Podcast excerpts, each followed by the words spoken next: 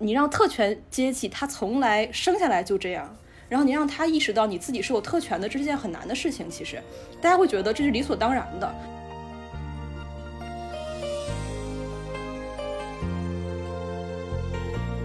嗯，即使插嘴了，他就会被完全被打断，一直被打断。就试问哪个女的，她这辈子没有被打断过呢？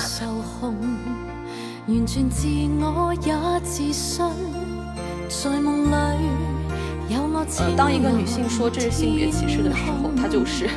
你一定要相信她的判断，而不是你自己的判断。那就如果你要证明你跟这些人、这些那些人渣男的不一样，你就应该站出来，你应该告诉你的这些好哥们儿这是不对的，或者是你跟他们割席。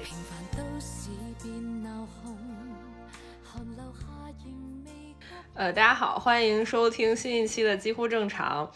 呃，这期呢，我们的播客面向的对象是一些角色为男朋友的男生。当然，你是女的，你也能听哈。就是，但是我们着重想说一说这些跟男朋友说的话。这个事情的起因是前两天，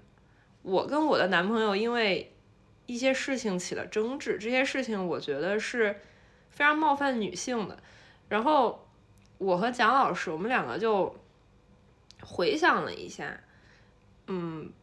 包括一些朋友们的吐槽也好，我们自己经历过的也好，就是我们发现有很多时候，可能男生是意识不到自己会有一些傲慢，或者是冒犯到女性的。对，这期其实并不是控诉，我们愿意跟这些男性朋友们讲，说明你们还有救。就是在网上我们会看到很多，嗯，表达会说现在的女性对男性的敌意非常大，或者说，呃，我们在表达呃对男性的一些观点和意见的时候，这些男性会觉得自己是呃被冒犯，他们会觉得自己不是这样的，他们会把自己给摘出去。呃，其实生活中我们见到的很多男性，也可以说是。挺正常的，或者说是一个传统意义上的一个好男人，他们可能也会爱护自己的妻子、家庭，生活中也不会说呃开黄腔或者侵犯女性，或者说作为一个施暴者。但是呢，嗯，他们其实大家都是在呃非常深的这个文化观念上，或者说在我们这个社会长期的这种浸淫下、这种影响下，大家都有很多。呃，性别歧视的这种想法在，呃，所以很多时候我在跟一些男性朋友说，呃，这种性别问题问题的时候，他们会觉得这是别人的问题。你说的这个现象是是真的，嗯，确实这个社会上有很多男女不平等的情况，但我从来没有不尊重过女性。你让特权阶级他从来生下来就这样，然后你让他意识到你自己是有特权的，这是件很难的事情。其实大家会觉得这是理所当然的。就是就是一开始我想要做这个题呢，就像我刚才说的，就是因为我跟，呃，我男朋友的一次争执，那个争执的起因是他，他就像蒋老师说的一样，他是一个非常好的男生，他很体贴，也看起来非常的尊重女性，呃，他会把我的事情排的优先级很靠前，呃，但是呢，在只有在一件事情上。就是在女司机这件事情上，他总是会去开女司机的玩笑。嗯，举一个例子，有一次我们走在高速上面，看到了一辆特斯拉，他说我们打一赌，这个开特斯拉的一定是个女的。我说为什么？他说因为这款车它这个倒车是。呃，一定不不会，它是什么自可以自动倒车，所以除了女的就没有人能把这个车给撞瘪了。然后它那个车的后面是已经被撞凹进去了。然后呢，我我非常生气，但又非常无可奈何的一个点是，我们后来开到了这个女生的前面，发现这个呃，我们后来开到了这个特斯拉的前面，发现她真的是一个女孩子在开这辆车，就是。我当时那种感觉就非常无力，你知道他说的这个事情很荒谬，但是呢，他却证实了他说的结果，你就感觉没有办法解决这个事情。然后，呃，就是包括在很多事情上面吧，男生可能会觉得自己更擅长，比如说，嗯，做警察、做体育老师、做飞行员。呃，在另外一些事情上，比如说做舞蹈老师、做护士这些，他们就会觉得女生更擅长。整个社会可能都是这么认为的，但是它有一个特别大的前提是，呃，高考招生的时候。比如说警察、飞行员这种，或者是体育专业，他招女生的比例跟男生的比例是非常悬殊的。我记得当时我们起争执的时候，我男朋友问我有没有这种数据，或者说你怎么证明这个？那我现在真的就查到了一些数据，就是，嗯，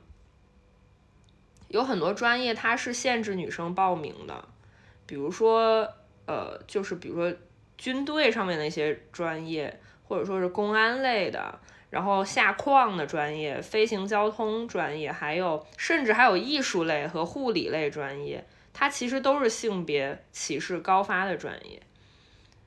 嗯，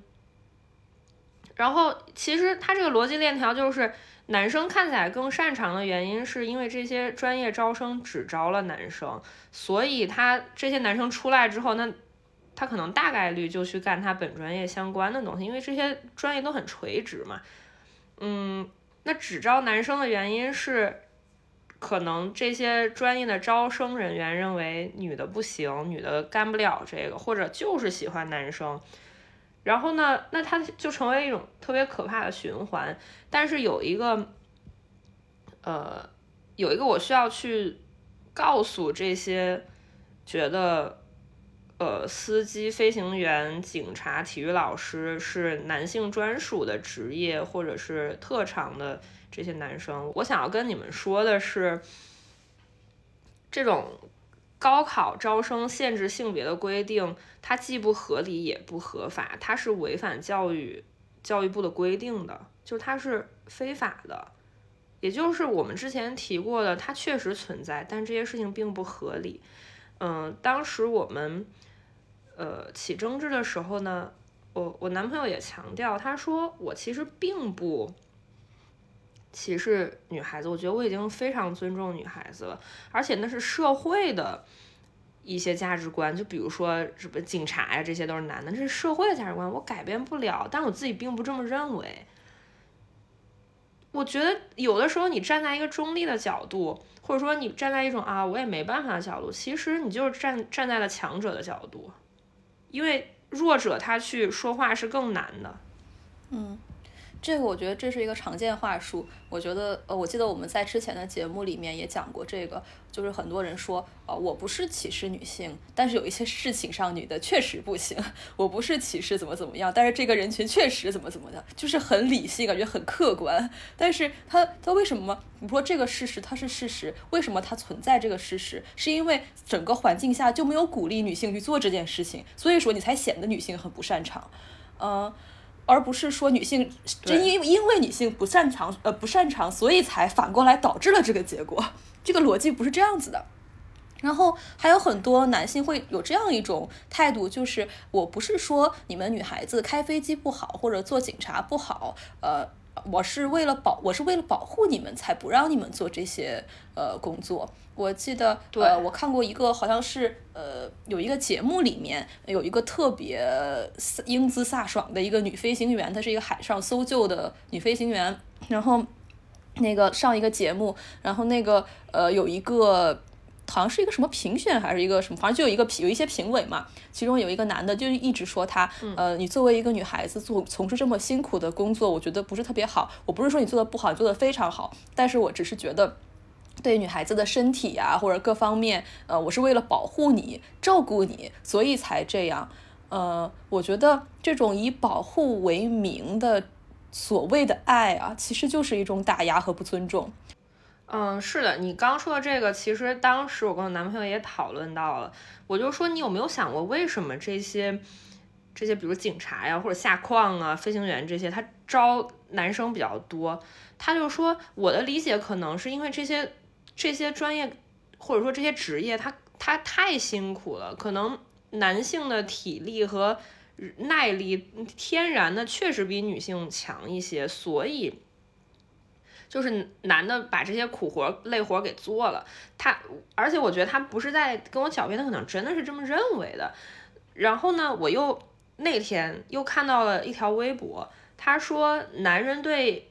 一个女人应该是爱、怜、敬并存。然后这个评论里面就有一个人，他解释了这个爱、怜、敬，就说爱就是性欲，怜就是保护欲，敬就是尊重。就是说，你要是真的喜欢一个女孩，你就是对她既有性欲、有保护欲，还有尊重。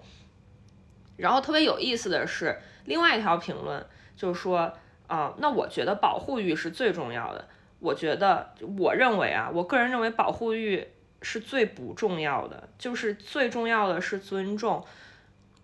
嗯，其实，其实所谓的保护，或者是就像刚才说哦，我们把这个重活、脏活给揽了，就是因为，嗯，因为女的可能不不让女女的去吃苦，然后男的比较能吃苦，就他们干。那你怎么知道女的就不行呢？就是即使女的可能体力上天然是跟男性是有一些差异的，那为什么不能去去呃职业去适应人，而要人去适应职业呢？我是这样想的，呃，其实，在如果说是在非常原始的社会中，比如大家真的要去打猎，要做什么，可能男性的体力优势是非常显而易见的，是很明确的。但是在现在，但是我们人类有大脑，我们发明了工具。对吧？我们还发明了互联网，我们发明了很多东西。其实我觉得，在现代的社会中，呃，很少会有一些职业是真的就是体力优势会是一个决定性的一个东西。嗯，而且，嗯，我觉得，包括我自己也是一个人在生活，没有任何地方是我会觉得没有一个男人，我这个生活过不下去的。呃，因为现代社会早就解决了这个问题，包括像格斗，只要掌握了一定的技巧，其实女性的体力并不是个问题。所以我说，我觉得把体力这个事儿放得这么高，呃，已经不符合我们现在这个社会，就是现代人的这种生活方式了。我这么说的原因，其实是今天下午我听之前的一个同事，他给我讲了一个例子，就是，呃，他去采访那个女外卖员。嗯，然后呢，很多这个女骑手会因为很累，或者说是风吹雨淋，她比如说冻到了或者怎么样，或者爬楼梯很累，她会月经不调。所以我觉得这个这个体力它还是会影响，它真的是会影响的。所以我才说，那要不要去让职业去适应人，而不要人去适应职业，就不要这么的卷。如果风吹雨淋特别苦的话，那能不能 让机器人去送餐，或者是，嗯，时间外卖的那个送餐时间可以延长一些？就这些，我觉得都可以。为什么一定要去说女的因为体力没有男性强，所以所以那个这些事儿都给男的干？我觉得你把这个机会给直接压制了，女的根本没有机会，她连尝试机会都没有。然后你去告诉说我来保护你，我们把脏活累活干，我觉得这是不公平的。然后这个我我想到了另外一个事情，就是就是在很多人都说，其实，在人民公社那个时候，呃，女性的这个权利是，嗯，男女平等是特别的特别的高涨的一件事情，因为当时那个时候就同工同酬，所以女的也能干活，她不是在家里做家务什么的。我觉得这一方面是她完全否定了女的做家务带来的这种这种价值吧。然后另外一方面也是，她可能不知道的是，很多女的因为去干那个活儿，她特别累，就是累的直接绝经了，或者是会会有身体上的一些反应。然后呢，呃，在这种情况下，那那又出了一个政策，就说，哦，那那女的，呃，就别干了。然后呢，它也有代价，就是你的工分是减半的。就是我我觉得那政策能不能不要这么一刀切？要么就是干，要么就直接不干。它有没有中间的一个过渡的？因为黑黑和白之间有灰色的，就是完全没有灰色，也没有过渡，它没有那些其他的，就是要么就是干，要么就是不干，要么就是你完全适应这个行业的规则，要么就是你要么别干。我觉得这这非常的不公平。嗯，就是你刚才说的这个。外卖员这个事儿啊，我就是在想你的这个思路，嗯，其实如果我们说这个工作那呃，就是比如说女性去做之后，它会产生呃，比如说月经不调，或者说一些生生理上的一些危害，那说明这个工作它的强度本身就是不人道的。那我们应该做的是使整体的这个工作的强度变得更合理，去维护所有外卖员不论是男女的利益，使它变为一个更为人道的工作，而不是说让这个男的让他承让他扛得更多。可能同样的工作，呃，就是强度，男的也一样累，只是男的没有月经。然后我觉得。这就说明这个外卖员的生这个生存的环境，这个行业的环境本身就是非常不人道的。这个只能说明这个问题，而不能说明女性呃不适应，不能呃是那个胜任这份工作。嗯，我之前嗯就是因为我很多有很多朋友是在那个就可能在呃拍录节目呀、拍综艺这些，像他们招实习生呃。那个的要求，很多时候就会说我们不想要女生，呃，为什么呢？是因为他们觉得女性女生不能吃苦，因为呃拍摄像剪辑都要熬很多夜嘛，就可能一些女生会内分泌失调啊，或者说就受不了，就是这就说明这个行业是有问题的，因为可能在在欧洲，在很多地方，我规定每天拍摄可能就是八小时或者六小时。啊，或者说我这工作时间就是怎么样，时间长了，这个就是违法的。就是如果说这个行业使这些女性的身体上遭受了伤害，都说明这个行业的生态是不对的，说明这个是需要去规范的，而不是说女性不适宜是那个这个丛林法则。我有一个瑞典的朋友，他之前有一个拍摄团，是他们当地电视台到他们家里来拍摄，给我发的照片，那个摄影摄呃摄影师扛着摄像机的，就是一个女的，还是个孕妇，就该该干嘛干嘛。那人家怎么了？说明说明他这个呃，所有人这个行业在保护他们，说明这个有法律在保护他们，有他们的工会或者这个东西在保护他们的权益，对，他们使他们能够去完适应这样的工作。就是你说的这个让我想起来，在国内那种高空作业，比如说擦玻璃的，或者是起重机这种，它只有男的，它没有女的，然后。但是在可能加拿大或者德国这种地方，你可能就擦玻璃就是个女的，而且她干的非常开心，你也完全不会担心说，哎，这女的她到底行不行？你不会质疑她的专业能力，既然她能上去，说明她行啊。就是在国内根本就没有这种。这完全没有这种可能性，然后在没有这种可能性之后，大家就会觉得啊，那女的根本就干不了这个，那女的可能自己也会觉得，哎，那别的女的都不去干这个，那我也别去了，因为女的可能都是在家带孩子，或者说去做一些这种帮忙的活儿，就是这种，就比如说递个纸啊，端个茶，倒个水啊，这种，就。就是嗯，为什么这种行业没有女的，并不是因为女的不行，是他没有没有许可女的进来。我觉得这个，我我不知道，我我今天解释清楚了吗？就是，嗯，呃，还有还有另外一个事情，就是说这个还是这个外卖员的事情，包括你刚才说的这个不人道的事情，我我还是想到，嗯，今天还是我的那个朋友，他跟我说。呃，有很多女骑手，她们用卫生巾都用一两毛的卫生巾，就是我甚至，就是我会很羞愧，我甚至不知道那些卫生巾我应该去哪儿能买到一两毛钱的卫生巾，就是为了省钱，因为他们的钱赚都很不容易，可能他省下来钱要寄给老家的孩子什么的。有一次呢，这个女骑手就突然来月经了。用他自己的原话来说，就是忍痛买了一包护舒宝，就是护舒宝是他用过的最好的卫生巾，而且他不会觉得说啊护舒宝好好用啊，他根本没有这种想法。就是我们都猜他的想法可能是说以后一定要随身带卫生巾，省得去花这个冤枉钱。然后我听到这个事情之后，我就我就我就我就很难过，就是。我可以去选择我是用棉条还是用卫生巾，可能卫生巾是一个我没有棉条的时候一个最下下策的一个选择，因为我觉得它很不舒服。但是同样是女的，这些骑手他们用的是最廉价的卫生巾，他们可能买一包护舒宝就要苛责自己很长时间。然后这件事情呢，就让我想到。呃，之前我男朋友也问过我差不多的问题。他说，为什么写字楼里面很多高档的写字楼里面，它其实是有免费的卫生巾的？就是如果你突然来月经了，你没有带，他会去给你提供，比如说前台啊或者什么，你找他们要就好了。为什么写字楼里的这些保洁阿姨，他们宁愿去用纸去垫着，都不去领那些免费的卫生巾？然后我男朋友就问，他说：“难道他们不知道卫生卫卫生纸对身体不好吗？”就是这个问题。嗯，我当时他问出来这个问题，我也有一点难过。就是男性对女性的理解，他真的太浅太浅了，而且就是就是所谓的嗯阶层不一样，你的整个就是信息茧房吧，你也无法理解，你甚至没有办法理解为什么他们不去领这些免费的卫生巾。你也知道它不好，他们也知道它不好，但是他为什么不去领呢？就是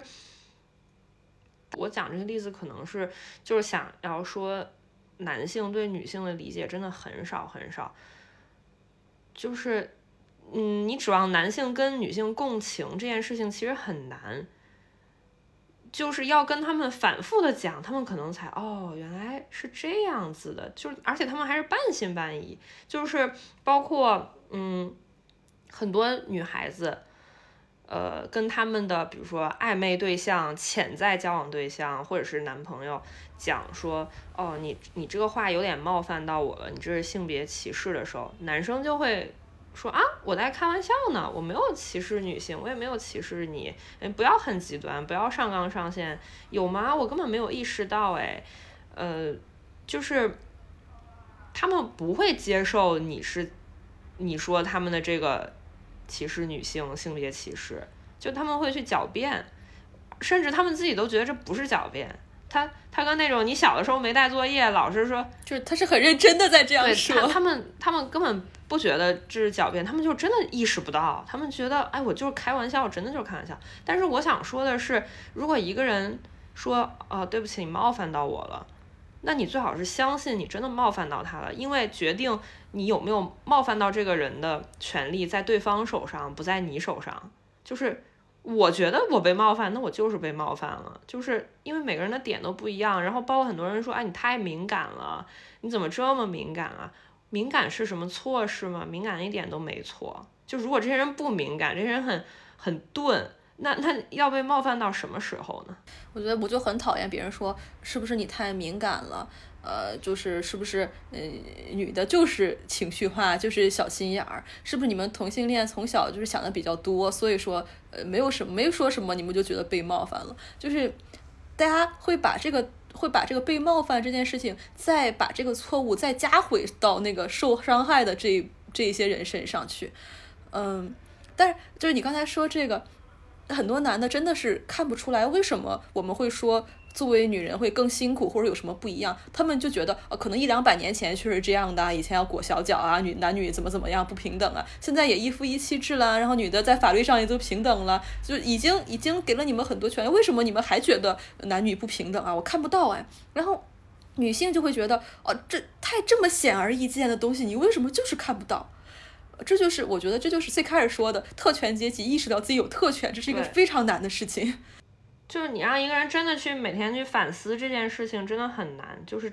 真的太难了。然后你刚才说的那个，呃，就是呃被冒犯。就冒犯的这个，就是不是被冒犯的这个权利在被冒犯的那个人身上？如果一个人说被冒犯，你要相信他。呃，这个就是我想跟很多男性说的。呃，当一个女性说这是性别歧视的时候，她就是你一定要相信她的判断，而不是你自己的判断。呃呃，我我之前跟我这个瑞典朋友呢，就讨论过一个问题，这个问题非常小。就有一天我跟他讲了一个事儿，呃，就是我我认识的一个。呃，女性她跟一个呃已婚男性发生了一些一些有有一个就是暧昧关系吧，或者说一个亲密关系，嗯，然后呢，他他用的这个措辞叫呃，让就是呃，他是他的 mistress，他的情妇等于说。然后呢，我就非常讨厌这个这个表示，我就说，呃，他们两个或许是有关系，就是他们两个是在一起了，但是不没有谁是谁的情妇，没有谁是谁的 mistress。我觉得 mistress 这个词本身就是有歧视性的，因为就跟小三这是一个非常不是非常明确的上下级的关系，就是就是你你想到一个情妇的时候，他给你的文化概念是这个男的更有钱、更有权利、更什么，这个女的从属于他。然后呢，如果但是我们现在很多时候，比如说比如说这个女的很有钱、很富有、很有成就，各方面都很好，她只是恰好喜欢了一个已婚男的呢？或者说这个女的呃很有钱、很有成就，一切都很好，她喜欢了一个一贫如洗的啥也不行的一个有已婚男的呢？就是他，你有你会去你会去归，就是去讲这个女的是这个男的的 mistress 吗？就这个 mistress 是有非常强的这种意味在的，就是从属关系或者说上下的关系，呃，而且这个词在英语里面它没有一个对应的词，就比如说我们有一个叫 waiter，一个叫 waitress，这个对应的词，我们有一个女性的词叫 mistress，一个男的给一个已婚女跟一个已已婚女性在一起，我们称呼这个男的叫什么？没有这个词，那么这个词就是就是有问题的。我是这样想的，然后呢，我就就是跟他吵了很久，关于这个 mistress 这个单词，然后，然后呢，后来呢，谁赢了？啊，大概是我吧，我也不知道，我忘了。嗯，我就是一直记得这个点，然后我当时就在想，嗯，为什么在一，比如说一个一个词，它只有女性的，只创造出了女性的这一方，却没有一个男性的对应词，嗯。这其实是有历史根源的，是因为在那么多年的经济或者文化产文化中，这个女性一般都是没有钱、没有工作的，唯一附于一个有钱的、有名望的各方面男的，所以才出现了谁是谁的 mistress。对你你说的这个，我想到就是这周一吧，嗯，我和卢女士、卢女士还有我们另外一个男性朋友，我们三姐妹去喝酒。然后呢，呃，这个男性朋友他就讲了一个跟你你刚刚说的这个很像的一个观点。他说：“哎，你们有没有发现，我们上一辈的有钱的叔叔，他们的老婆都很漂亮，就是他们就是或者他他他那意思就是说，呃，漂亮的上一辈的漂亮的阿姨，最后都跟了一个有钱的叔叔。然后我们两个当时我们就说，哎，你说这个话，我们两个拳头就硬了，就在开玩笑。然后呢？”他就接着说，他说这句话也很有意思。他说啊，这个不是我想的，他们上一辈就是这样子的，我也没办法，他已经是既定事实了嘛，我也管不了什么的。我我不这样，但是他们我也管不了。就是他马上把自己跟这些人划清关系，但是同时他也说啊，这个是就是这样的，就是其实跟我们刚才讲的那个是一样的，就是即使你自己没有。这个想法，但是你是站在了多数的那一方，或者是强势那一方，你看似是中立的，但实际上你是有倾向的，嗯，然后包括嗯，包括很多那种就是自己的好哥们儿，就自己是一个看起来很正派人，他从来不开女生的低级玩笑，然后也从来不去性别歧视，但是他的好哥们儿有性骚扰的，有那个。不避孕的导致女朋友一直打胎的，或者说是知道自己好哥们儿出轨说谎，但是不吭声的，或者是就是家里都生小孩了，但是呢还是玩特别开，做甩手掌柜的，从来不做家务那种人，他也不管，就这这些男的他也不管这些人，然后说起来就是啊那是别人的家务事，我也管不了啊，那我怎么说呀？这很不方便的什么的，就就跟那个嗯，Daniel Sloss 的那个。脱口秀一样，就是他讲那个他的他的朋友被性侵的那件事情嘛，就是就是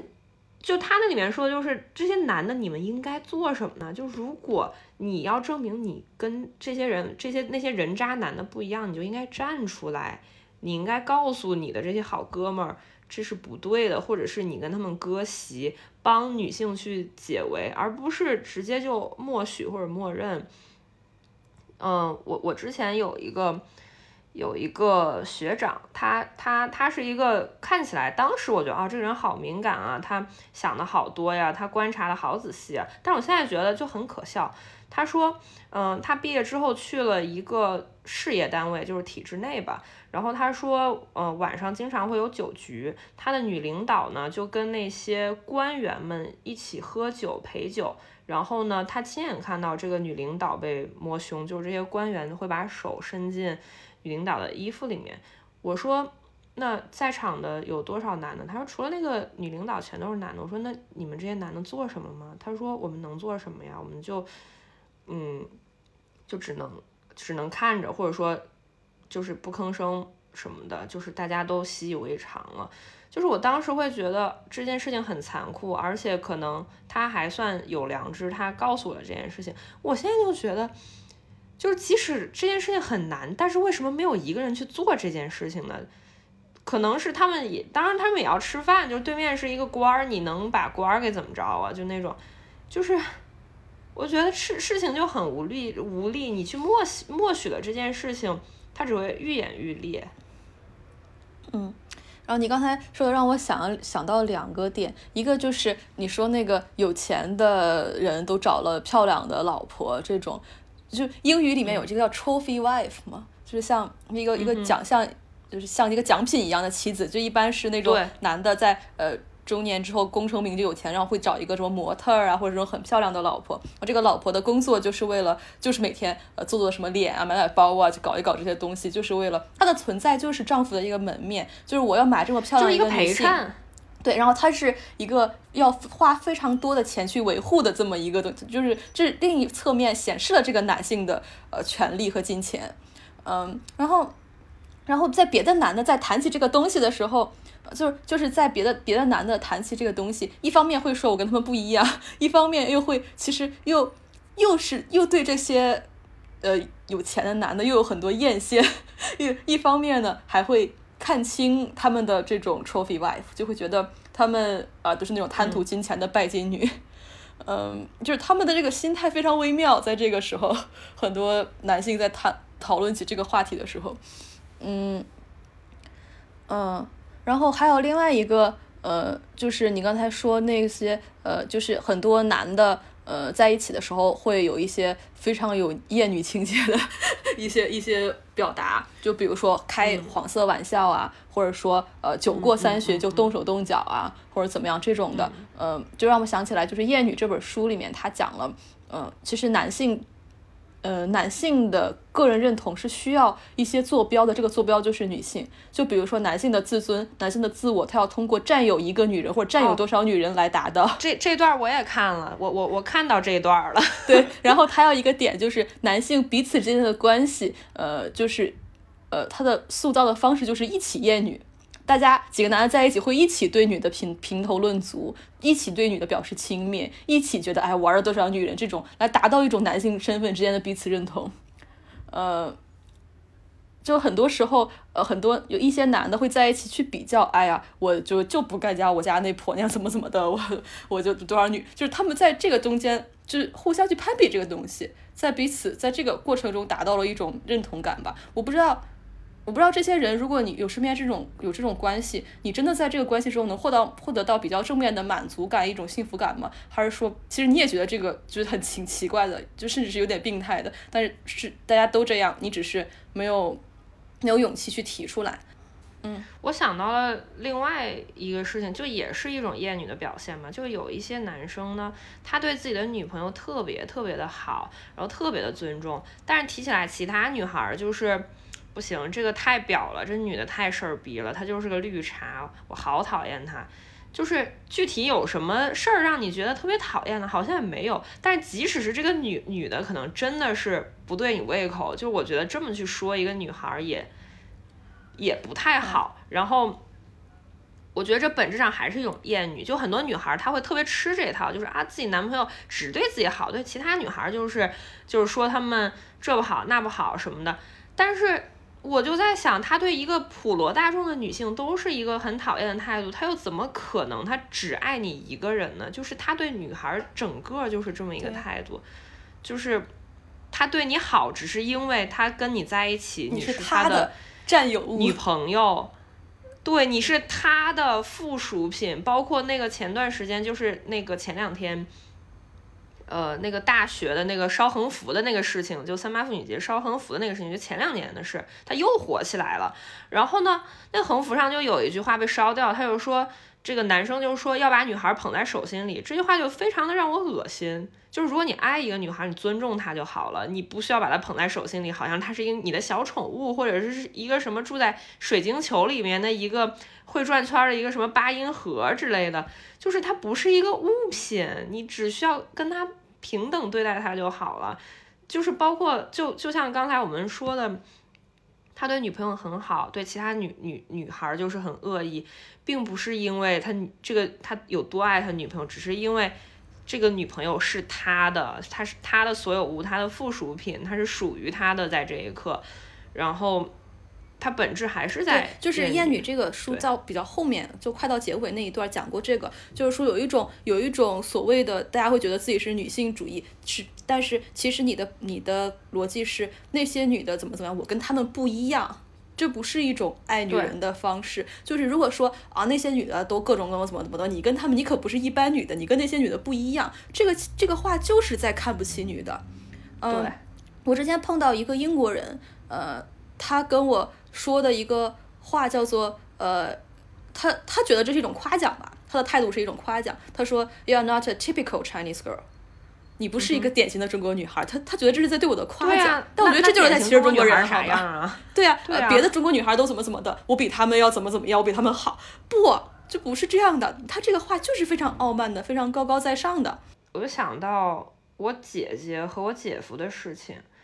嗯，我姐姐是一个，她对家庭。包括对工作也好，对家庭也好，对孩子也好，他非常的照顾，非常的细心。然后他能 handle 很多事情。他在他的工作是一个中层，一个管理者，那我觉得已经很厉害了。然后呢，但是他在家里面，我他是一个非常没有地位的一个人。就是他儿子会对他很不耐烦，就觉得他妈妈说什么都不对。然后呢，会特别。听信他爸爸的，也就是我姐夫的。然后我觉得孩子的表现其实就反映了你你这两个人的关系，或者说你你的父母是怎么教他，他会模仿的。我觉得我觉得他的小孩对他很不耐烦，或者是完全没有把他说的话当回事儿什么的，就觉得啊，我妈说什么都不对，我就是在糊弄他。是因为他爸爸也是这么做的，就所以我觉得如果你有。嗯，女朋友或者说你有妻子，你尊重他，他会反映到各个方面。就是你在孩子面前依然要尊重他，而且或者说你在孩子面前更要尊重他，因为孩子会模仿你的。嗯，然后很多人会把这种行为呃美化为呃一种爱，就是。我们都让着妈妈，就是我这妈妈情绪不好，妈妈这样，但是我们都要让着她。什么叫让着她？我就特别讨厌这个表达。什么叫让着你？你为什么不能理解她呢？你要让着她，就是感觉很糊弄，就是哎呀，我我让着你，就那种。你你智力有问题，我不跟你一般见识。你这个人情绪就是情绪就是不行，你这人怎么怎么样？我不跟你一般见，我让着你，这是我爱你。就大家把它包装成一种爱，然后甚至很多女孩子。就一些女生也会被这种社会的这种东西被洗脑，就好像觉得我就应该无理取闹，这个男朋友就是应该让着我。这种我觉得就是因为被这种社会流行观念给洗脑了，才影响到你这样的，你也会觉得呃我我，而且会越演越烈，我要更怎么怎么样，然后是让他让着我去证明这个爱，然后变这个关系变得很病态，我觉得。对。嗯，然后刚才你还说的这个饭局这个事儿啊，这个事儿我真的太有槽可吐了。嗯，你说 饭局，饭局这个事儿啊，呃，我我其实见到很多饭局里面，他们去找一些女的，就不是为了就是请你来吃吧，大家在一起来吃吃饭聊聊天的，他是就是为了活跃气氛的。比如我这这今天我有几个几个男的，我要配几个几个女的，这些女的要活跃气氛，你要负责讲笑话，你要陪衬男的，甚至你要给男的倒倒酒倒茶，然后呢，没有人要听你的想法。甚至，其实你跟他们的身份都一样，你们甚至是大家都是一个职业的从业者，但是你在这个饭局上，你的身份突然从一个，比如说一个记者、一个编辑、一个一个导演，变成了一个女人，然后大家对你的期待就不一样了。你再有成就的一个女的，到了饭桌上，到大家的嘴边，被关心最多的是你孩子怎么样啊，夫妻夫妻关系关系怎么样啊，家庭怎么样啊？你这么强势，老公受不受得了啊？变成了这种东西，没有人关心你的。呃，想法、职业，对包括对，然后包括那个，就是之前那个贾玲，不是因为《你好，李焕英》嗯呃，就获得了挺多成就的嘛。然后在发布会上，别人会问她啊，我就是你的孩子，为什么没有生孩子？有没有觉得遗憾啊，或者怎么的？然后她就有一个很巧妙的回答，然后通稿出来说，觉得贾玲情商高。为什么要情商高啊？你就应该说这个问题就不该被问出来。对，就好像那个情商高的意思是，哎，我我也看过，但是我忘了那那个。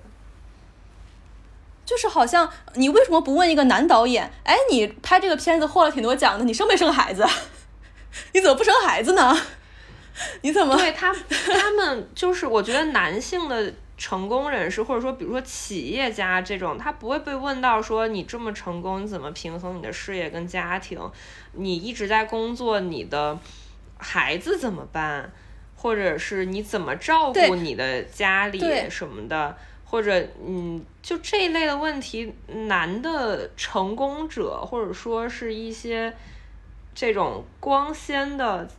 抛头露脸的人，他们完全不会被问到这些问题。那为什么这些问题就要拿到女性这里来问？包括你刚才说那个，对，就是吃饭这个饭局或者酒局的时候，就女性就就成为一种陪衬品，就是感觉是个敲边鼓的，他就完全不是主体，就像。女的，她一直以来她就不是这个世界的主体，她就是第二性，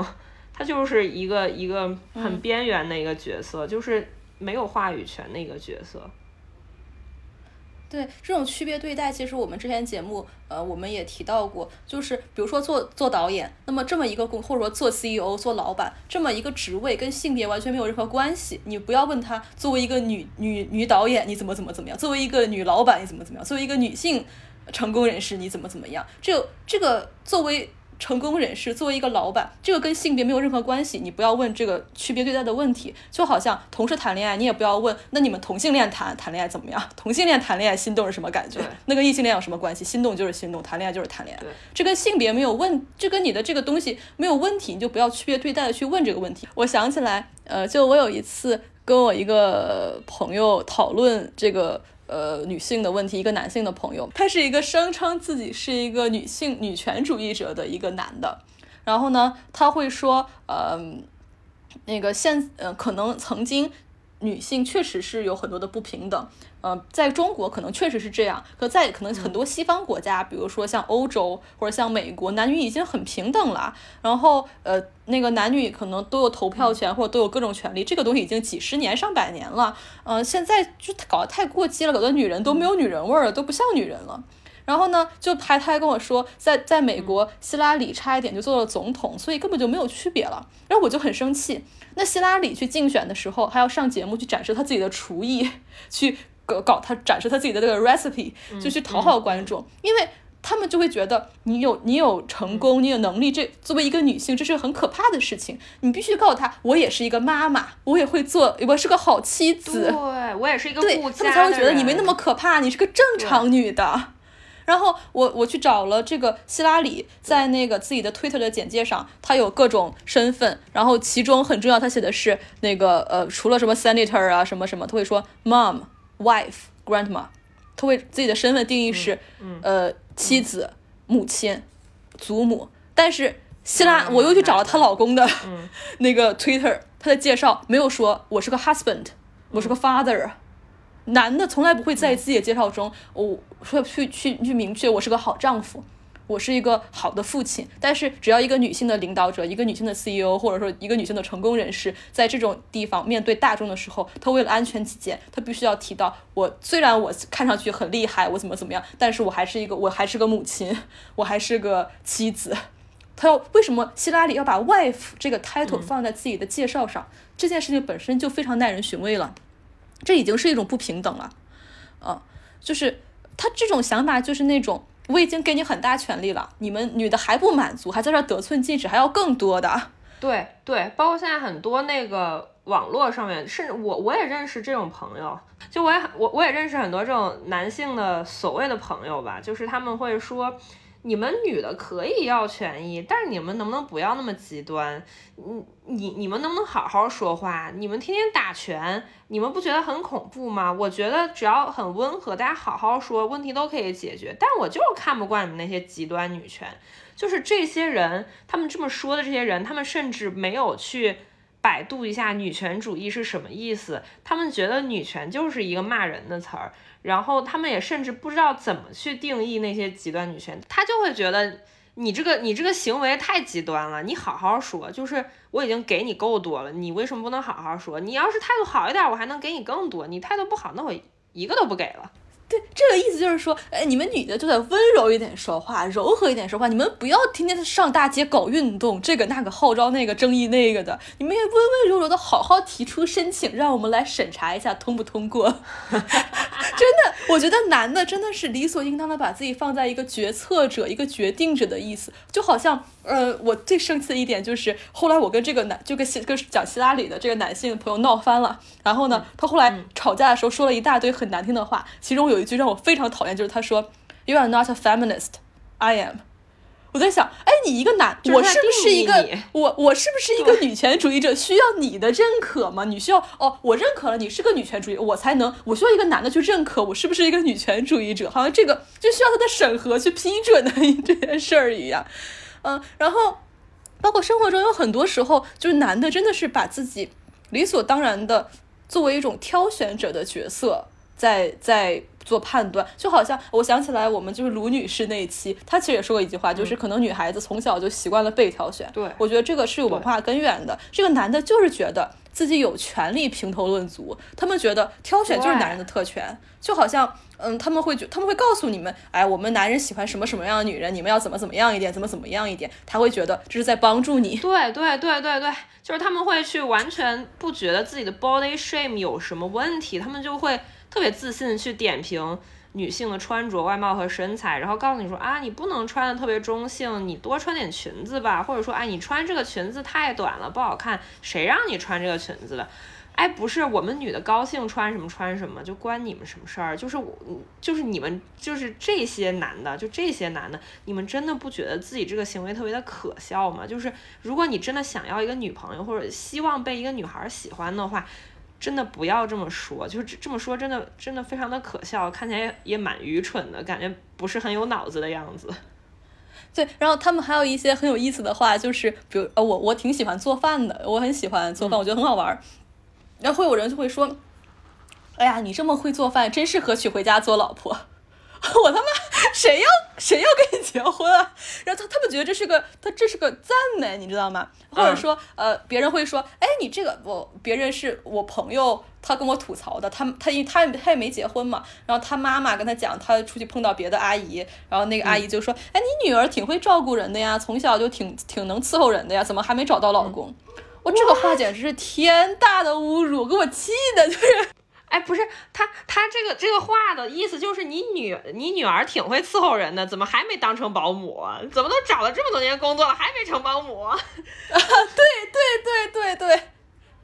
对，就是比如说我这个人就是爱干净，我喜欢做家务，我就喜欢一切收拾东西。很多人就是喜欢这样，我就喜欢做饭，我就是爱做饭，我享受做饭，没问题。但是你不能说，好像我做这个东西是为了是为了让我找到更好的男人，或者说这是我的择偶的一个筹码，会提高我的伴侣价值。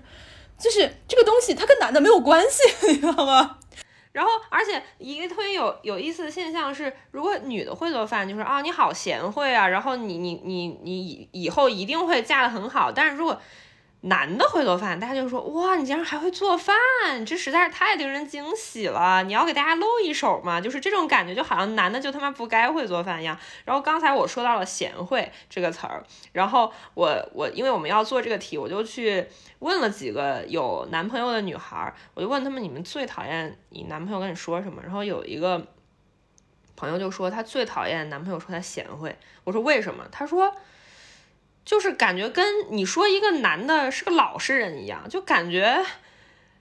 就是感觉什么什么都没有了，就只剩这个了，而且感觉不是很聪明的样子。就是他们会，就是男的很理所当然的认为女性的价值好像是要通过男性来认可的，这就是跟那个全棉时代是一样的。好像就他们说，哎呀，你长得这样还担心什么？走在路上没啥担心的。哎呀，你可能得担心一点。他们觉得这是个夸奖。哦，我长得还可以，有男的愿意性侵我，我应该倍感荣幸，是吗？就是很好笑。对，就是。就是就是我我刚才看了一下这个我的这个朋友，他是说他不喜欢贤惠，是因为贤惠感就是对女性的一种刻板印象。你会洗衣服做饭，你能把孩子带好就完事儿了，这就是你的终身使使使命了，这就是对你的一个最高的荣誉了。你应该感恩戴德这个事情。然后他说男的不喜欢被说老实，是因为老实是一种无能。那女的可能不喜欢被说贤惠，也是大家觉得。这不是它的价值所在，这可能也是另外一种无能。而且我觉得还有一个点是，大家觉得“贤惠”这个词儿不好，是因为家务是没有价值的。贤惠是一个非常主内的一个事儿，就是男主外女主内这种感觉，就是你把家里给处理好。但是社会又对。做家务这件事情是完全不认可的。你你是一个全职主妇，或者说你是一个家庭主妇，就你你就是一个社会垃圾，完全被社会抛弃了，你根本没用。所以大家会在被夸贤惠的时候感到冒犯。一方面是社会对家庭主妇其实不认可的，另外一方面也是大家觉得这是一种刻板印象，就是你你把孩子带好，家务做好就就完事儿了，就就是等着男的夸你吧。就是家庭主妇这个事儿，呃。其实我我是这样想的，嗯，如果说在现有的社会环境下，可能我不建议大家做家庭主妇，这是为了出于保护女性的权益和利益。但是另一方面，我觉得其实家庭主妇，呃，就是应该从更大的层面上来考虑这个问题。我们应该让这个社会去认识到家庭主妇的价值，并且从法律上保护家庭主妇的权益，而不是呃。就是觉得这些女的做家庭主妇，就是因为她们懒，或者这些女的被保护的很好，或这些女的运气好，或者这些女的就是没价值。其实家庭主妇是非常辛苦的一个劳动，她是没有工时的，每天二十四小时在岗，而且她的东西不被她做的事情不被看见，而且没有没有这种成就感。呃，然后呢，她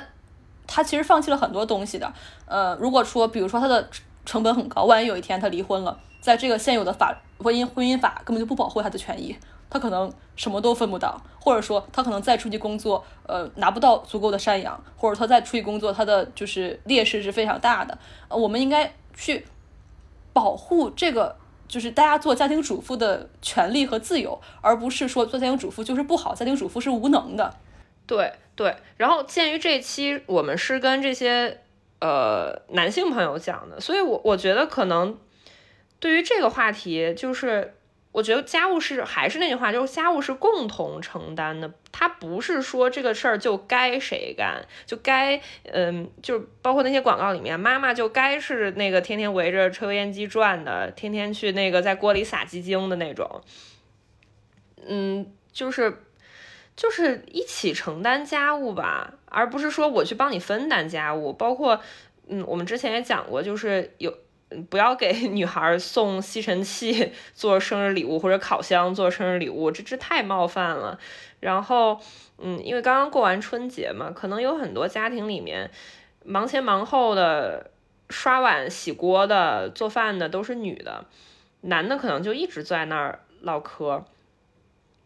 就是嗑瓜子儿。我我觉得这这这这事儿就不太行了。男的，你们都。不愧疚的吗？你们都不觉得有点面子上过不去的吗？就，然后，嗯，还有一些呢，他们可能会跟女孩子一起承担家务，也会在聚会的时候一起做饭、一起收拾。但是呢，他们会说。呃，我我们那儿啊，确实是女的不能上桌，但是，嗯，原因是因为男的喝酒，或者是我们是男女分开做的，是因为主要是因为男的喝酒，就是我觉得这个这个也非常不可，就是男的喝酒怎么了？男的喝酒，女的就不能坐在这儿了吗？男的，包括男的那个说话，女的插不上嘴什么的，就男的跟女的聊不到一块儿去。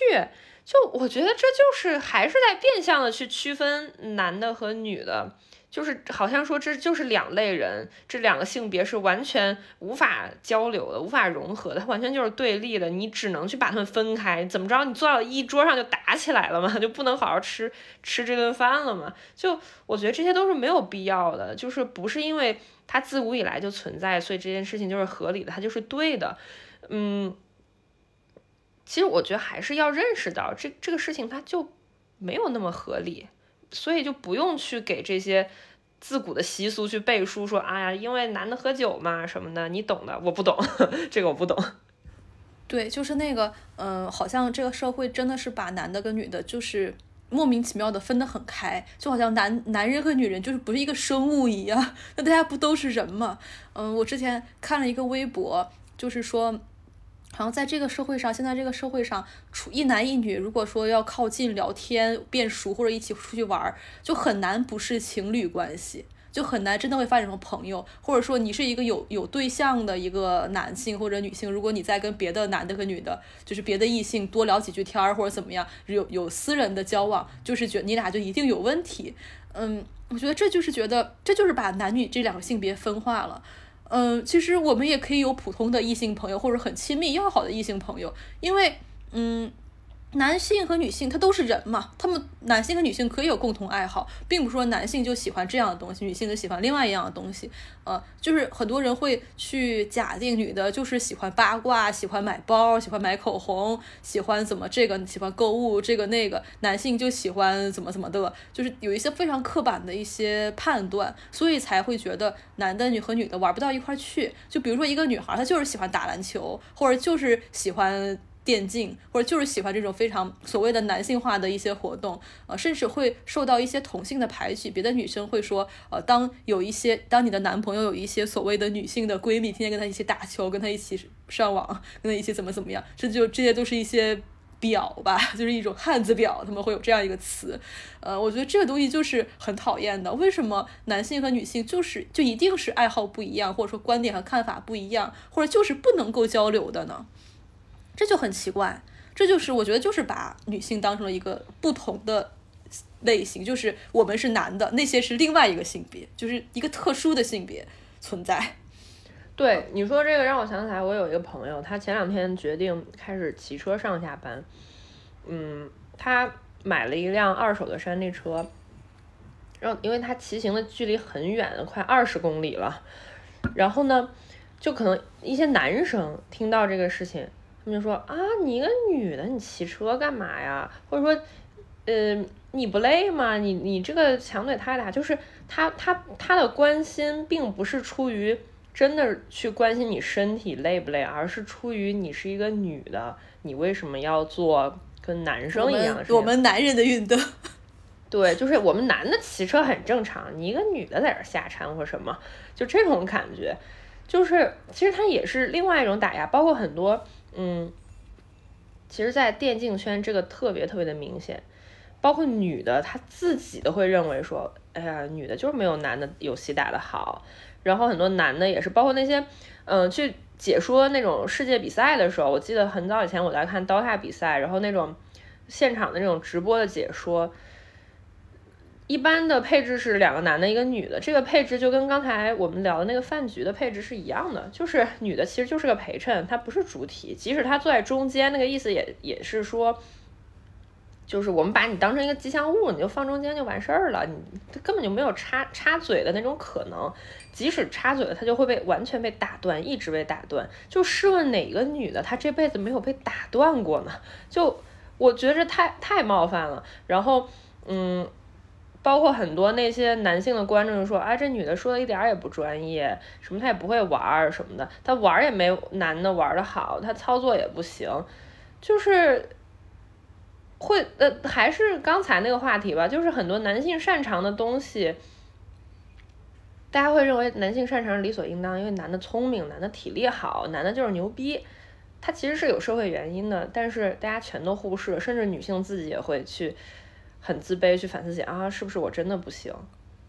嗯，而且你会发现他们有一个表达上一个语言上的细节很有意思，比如说，呃，同样是电竞选手，一个男的打得很垃圾，他们就会觉得啊，这个人打得不好啊，这个人打得不好啊；一个女的打得不好，他会觉得，哎，这个女的怎么回事？对，他为什么不说这个人打得不好？对，他不是个人了吗？他变成了一个女的。就好比那个开车的时候，一般就是，嗯。如果是男的开，哎，这这这人怎么开车？会不会开车？呃，如果是女的，哇，这果然是个女的。对对对，大家就会觉得女的好像跟这个这个人怎么样，就是完全是分了两类物种一样。呃，就是这个就是我想的，我我之前列的另外一点就是，我发现很多男的吧，他们呃有一种非常非常微妙的、非常隐蔽的一个思维，就是他们会觉得。呃，女生就是这女人就是要哄的，或者要追的，或者要征服的，要驾驭的，要保护的，要让着的，或者要服从的，就唯独没有一个选项，就是她就是跟自己一样的人，而不是一个特殊性别。他们会觉得女的就是要这样的，她要么就是高看，像女神一样崇拜，要么就是像猎物一样你去猎取她，要么就是像低能儿一样你要去操控她，你要去怜悯她。然后，但是就是从来不踏踏实实，大家互相诚恳，互相了解，互相倾诉。然后互相沟通，互相承担彼此的情绪和生活，然后给互相支持，从来没有这样的，就很难有这样的一个关系吧。嗯，就是非常本质的，他们在，他们可能会呃平时很绅士，或者说很关心你，或者怎么样。但是我觉得非常呃深的一个观念上，他们觉得呃就是对待女人的时候和对待人的时候是不一样的，这是两个标准。我觉得也是因为，嗯，男性可能。大部分人会不经意间就去看清女性，所以如果当一个女性去苦口婆心的说我有多面临的风险有多大，或者说我遭到的恶意有多大，比如说她被施暴了，或者说她其实没有被施暴，她可能就被人跟了一小下，男的他们根本不会去设身处地的去考虑这个女性她遭受的风险跟恶意有多大，他们不会体谅这些，他比起去。去搞这个事情，比起去体谅一个一个完全被是自己的另外一种生物的一个生物，他们更在乎的可能是，哎呀，这个女的不会把我想的跟那个加害者一样吧？就是他们他们会说，哎，你冒犯到我了，你这么说，你不要一竿子打死，我不是这样的人。但是他们都不愿意去想女的她遭受了什么，就因为。他们觉得我们就完全就不是一个生物呀，我也没有，嗯，我也没有去跟你有必要去跟你共情，就是大家完全就不是对等的一个一个生物，对。包括最近那个货拉拉的那个事情，嗯，就是很多男的会觉得，哦，人家也没有干什么真正的伤害你，这个这么敏感，这么激动干什么？就他们不就是根本想象不到一个女性在生活中为什么要为什么在快递上不敢填自己的名字？为什么在楼道上或者电梯上只有一个男的的时候跟着他的时候他会很紧张？为什么走在夜路的时候他会看看后面有没有人？就是他们根本想象不到这种感觉，就是根本。觉得这种东西不存在，因为作为一个男的，从来没有考虑过我上了一个黑车，我上了一个货拉拉，我上了一个这个搭了一个车安不安全，或者他从来没有考虑过我跟另外一个人坐电梯有没有什么问题，或者说呃这个人呃就是我后面跟了一个人他是怎么回事儿？一个男的从来没有想象过会有这个问题的存在，而一个女性就是活着，你就是活着，作为一个女性，你从小就在面临这个问题。对，然后其实这个问题我也问过我男朋友，我说假设有一天你你发现就是。就假如说你面临危险，那这个危险可能就像我们刚才讲的，有人跟踪你啊，或者说你打了个车，这个司机好像感觉要把你带沟里了，或者怎么着。就假设有一天你要面临危险了，怎么办？他的回答是：那我就跟他对打。就是如果是一群人，我就把一个人往死里打。那怎么说我我得能打过一个吧？就是，就男性对自己的这个身体和力量他是有自信的，而且。我觉得男男生能这么讲，是因为他他们没有真的去面临过这种你每天都要面临的风险，因为你不可能你每天都去抱着一种我操不行我就跟他对打的这么一个态度去打车吧，你也不可能每天都抱着一种不行我就跟他对打的一种态度去开你家的门看看后面有没有人跟你，或者说是这种类似的。就是这个几率太小了，而且他们对自己的力量是自信的。还有一个很重要的点是，他们几乎不会因为这种事情而感到担心，就是根本没有这种事情，因为这种事情可能都是针对女女性的。然后，就是我觉得我很难去跟一个男生让他去真的理解我为什么我要打车的时候把这个我的行程路线去。发给我我的朋友啊，或者我的家人，或者是自己不单独去走夜路，或者是我我甚至有一段时间在那个滴滴顺风车，它连续出事情的时候，就是顺风车总是乘乘客坐着坐着人就没了那种，而且一般是女乘客。我是那那那段时间，我下班如果特别晚的话，我再晚我都会坐地铁。因为起码地铁那上面人还挺多的，你不行，你还能下车叫那个地铁里面的工作人员。你要是真的打个车出点啥事儿了，就是我宁愿去坐地铁，就已经很晚，我宁愿去坐地铁，我都不愿意打车。然后，嗯，然后我我可能当时跟一些男性朋友讲，他说啊，没有这么夸张吧，北京还是很安全的，什么什么的，就是，所以你很难跟他们去讲你到底有。多么害怕这件事情！就我想起来，我有一次，嗯，就是晚上我回来挺晚的，差不多十二点了，我发现我没有带钥匙，哦，我这个门就开不开嘛，我自己住嘛，然后呢，我就呃叫了一个开锁的上来，啊，然后因为我刚才跟我这个，因为我是刚才跟一个男性朋友分开嘛，我就跟他发消息说我没带钥匙，怎么怎么的，他的意思是他现在折返回来，然后。那个陪我，或者是帮我，或者就是跟我那个到到天亮或者怎么样，然后我就觉得，就嗯，他们的解决方案是，就是我一个女性，我是在这个东西，我是在这件事情中是没有任何主动权或没有任何能力去对抗这件事情的。我我为了抵挡这种呃，使一个陌生的开锁匠到我家里的这种危险，我只能把自己交付给另外一个男性，就是给我这种感觉。那么我为什么一个女性生活在这个社会上，我没有办法？获得这种安全感呢，就是我独立生活的安全感呢，那说明这是是这个社会的问题，这不是我的问题。嗯，就就这个这这个事儿，让我还想起来另外一个点，就是有很多男的，他可能没有意识到这么非常这么做非常猥琐，但是呢，但是但是我我我我非常想表达这样是非常猥琐的，就比如说你在跟一个女生 dating，然后呢，你提出送女生回家，其实女生可能一开始不太愿意，就刚认识你的时候。就就是你你把女生就送上楼这种感觉，因为我听过很多女孩跟我说，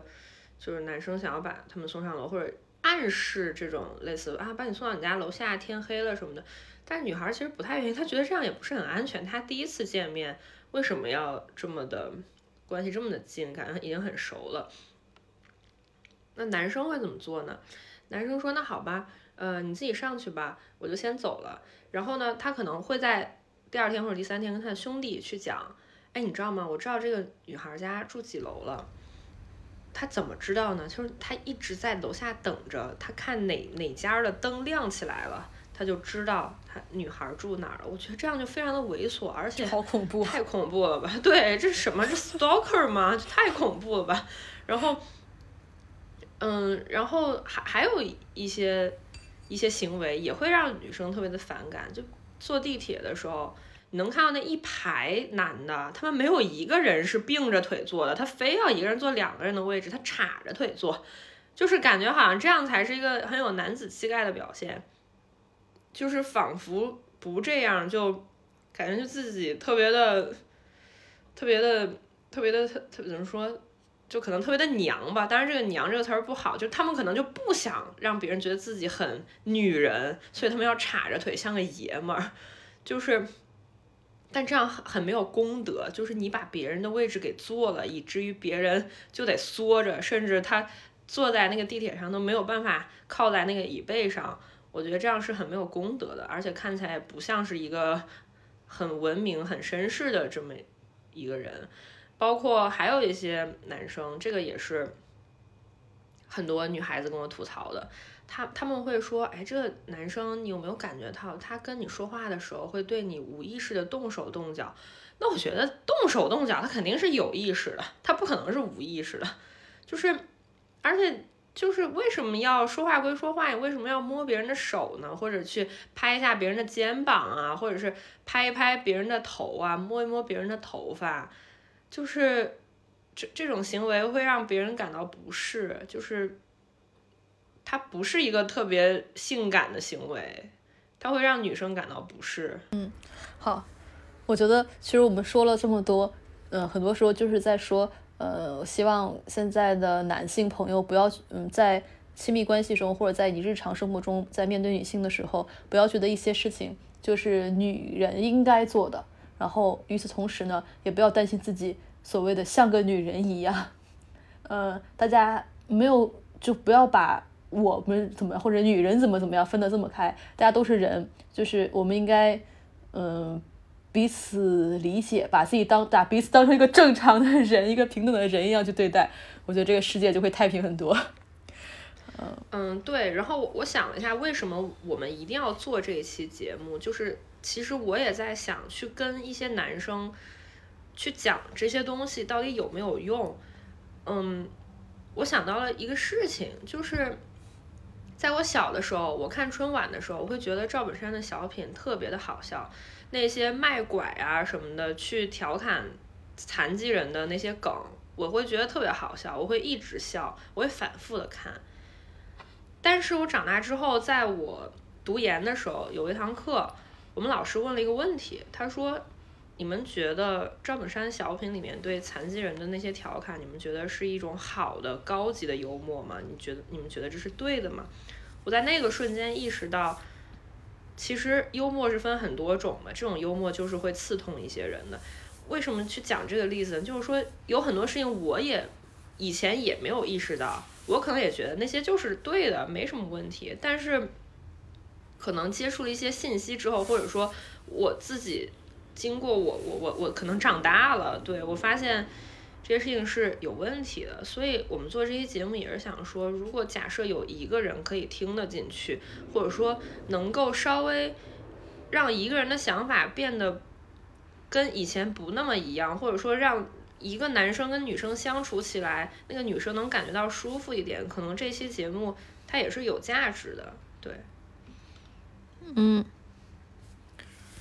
嗯。然后呃，就是关于这个，我我身边会有一些女性朋友，呃，有时候我会跟她讲一些这种观点啊什么的，她们就会，我发现女性真的是非常擅长自我苛责和自我批判，就是一旦我提出这个观点，她们会觉得哦，你这个想法非常好，啊，我怎么没有产生这种想法呀？为什么我们都是生活在这个时代，你却产生这样想法，而我却没有产生？我觉得大家，我觉得你产生这个想法，你有一些反思是好的，但是不要去。苛责自己说，好像这又是我的错一样，不要去苛责自己。对，就是文道文道有先后嘛，术业有专攻，对吧？那要么我们做博客，你们做呢？完全做自恋的，偶像，偶像，一个偶像的自我修养就是要很行行，啊，我就是觉得，其实我现在想起来，我以前也说过非常多，嗯。呃，非常厌女的，或者说我也会有这样的朋友，嗯，然后我现在会去觉得当时这样的想法非常错误。就比如说，我以前也会说，这种东西太娘了，我不想很娘，就我会说这样的话，嗯。然后，嗯，可能就我身边一些朋友也会说什么和谁谁绿茶呀、婊啊，或者说是就是一些女性之间的互相嫉妒和竞争，呃，或者大家在骂小三。就我之前其实身边有很多这样的呃行为，我在一定程度上可能我也没有过多的过多的参与，但是我也没有制止，我也没有远离这种环境。呃，但是我现在就会有非常明确的意识，说我觉得这东西是不好的，而且我能说出来为什么它不好。嗯，但是这是有一个过程的，这个过程其实呃有一些机缘，有一些我自己的想法和我就是嗯可能各方面的成长的环境都不一样。嗯，所以我是觉得，一方面做这期节目，我是希望如果就是我如果我们有男性听众的话，就是希望嗯大家能够。就真的去想一想，为什么现在你们会觉得这大家女权各种打拳或者怎么极端了？就为什么会有这种情况？你真的有没有真的设身处地的呃反思反思过自己，或者说呃真的去试着去理解呃女性的处境？嗯，那我们这一期就差不多了。嗯，就到这儿吧。那么希望这世界上的每一个男朋友 都都能更呃体谅，更能平等尊重自己的女性朋友和自己的女朋友。呃，嗯，那这一期就就此结束了，大家再见，拜拜。